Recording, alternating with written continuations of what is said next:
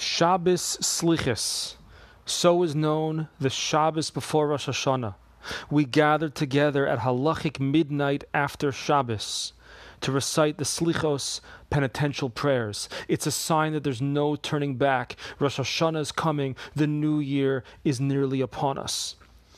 It was 1967, Motzei Shabbos Slichis, a few months after the Six Day War, and something was bothering the Lubavitcher Rebbe. I'm Shaul Wertheimer from Chabad of Queens College, and this is the Letters for Our Time podcast.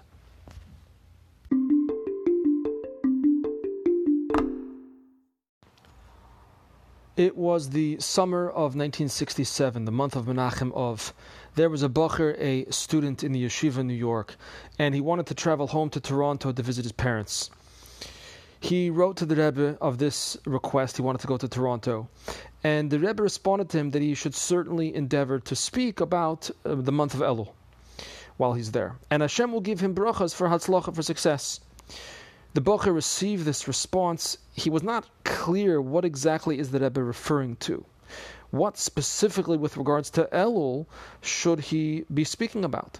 So he once again wrote a note to the Rebbe through the secretariat, asking what the Rebbe meant with this response.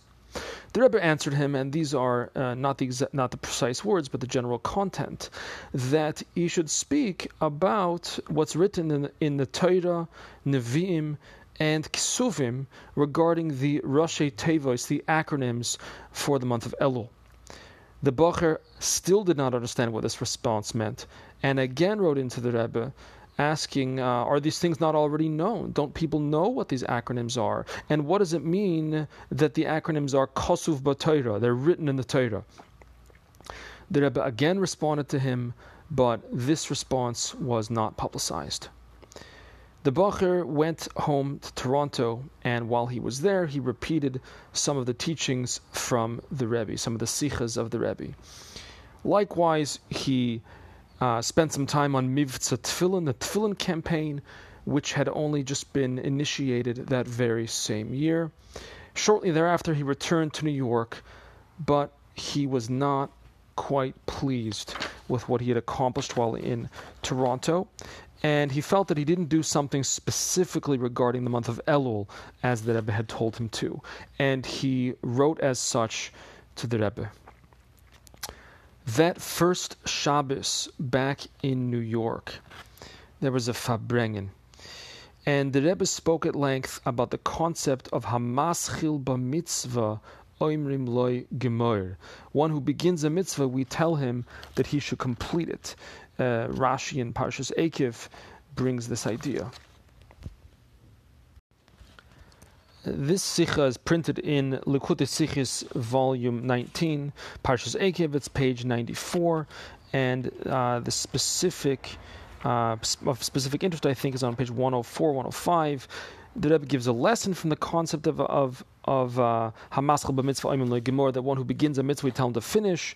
That even though the previous generations were on a much higher level than we are, nevertheless we're going to be the ones to bring Mashiach. Uh, so we're the ones to finish the job. Yet at the same time, if you started a mitzvah, so you got to finish it. And since in the process of spreading the well springs of Chassidus, ushering in the Messianic era has already begun, it's up to us to complete it. So after this Farbrengen, I guess that the Bacher felt that maybe the Rebbe was speaking to him. So he again wrote a note to the Rebbe. I don't know exactly what he wrote, but the Rebbe answered him in the response along the same lines as the Farbrengen from that uh, from that Shabbos. That since he'd already begun, uh, Pshitos, it seems to be simply that he has to go back to Toronto and finish the job. So this Bacher returned to Toronto. He uh, he engaged the rabbin, the, the Canadian rabbinate to make some type of proclamation regarding the Tefillin campaign, uh, as mentioned, had only recently begun that year. He also visited a university while there, and he met a student who told him that his parents had forsaken the religion, Rahman al and he had never been circumcised. So this bocher spoke to him and uh, encouraged him and convinced him that he should get a bris milah, he should get circumcised. He made arrangements with a mohel who was also a doctor, and they set a time for two months later. Upon returning to New York, the Bacher wrote a report to the Rebbe of his activities in Toronto, including the news about this university student who would be getting a bris milah, God willing. The Rebbe hurried to answer Motzei Shabbos before Slichas. Just a few lines.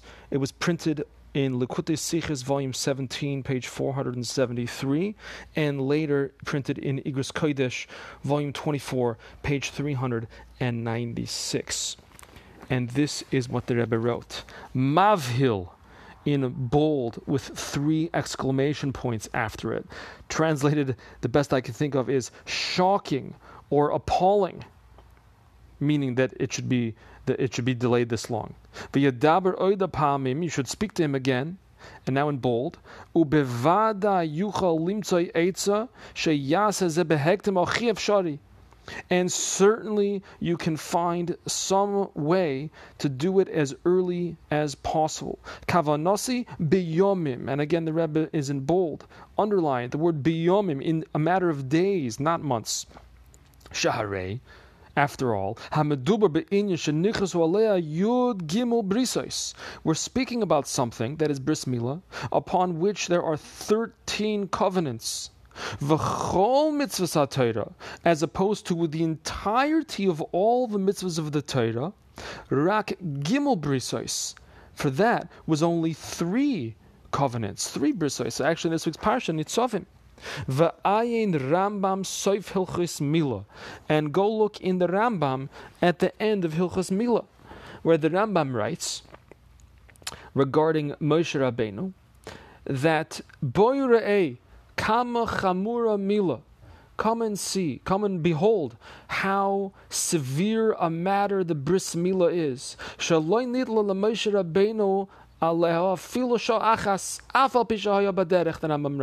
Moshe Rabbeinu, and the Rebbe highlights the words Moshe Rabbeinu Olav Shalom.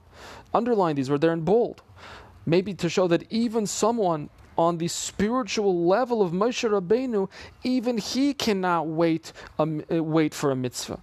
It, that, that, that even though he was Baderech, the Rambam says, that he was traveling, nevertheless, the, the mitzvah could not wait. He was not granted even a temporary res- respite from, from fulfilling that mitzvah. And the Rebbe is in bold the words shah achas, even for a moment. Ubefrat la'achar matan Torah, the Rebbe writes. And this applies even more so after the Torah was given.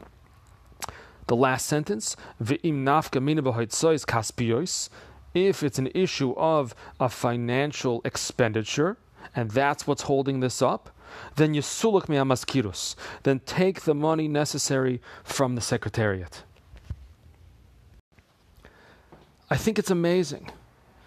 The Rebbe is rushing before Motzei Shabbos Slichis, one of the most heightened emotional times of the year, to write a letter regarding a Jew who is not a Jew who's not going to do a mitzvah, a Jew who is going to do the mitzvah, he is going to get a bris milah, but just not so soon, in a matter of months later. And the Rebbe is concerned, mavhil, that's shocking, it's appalling. How could you wait so long to do a mitzvah?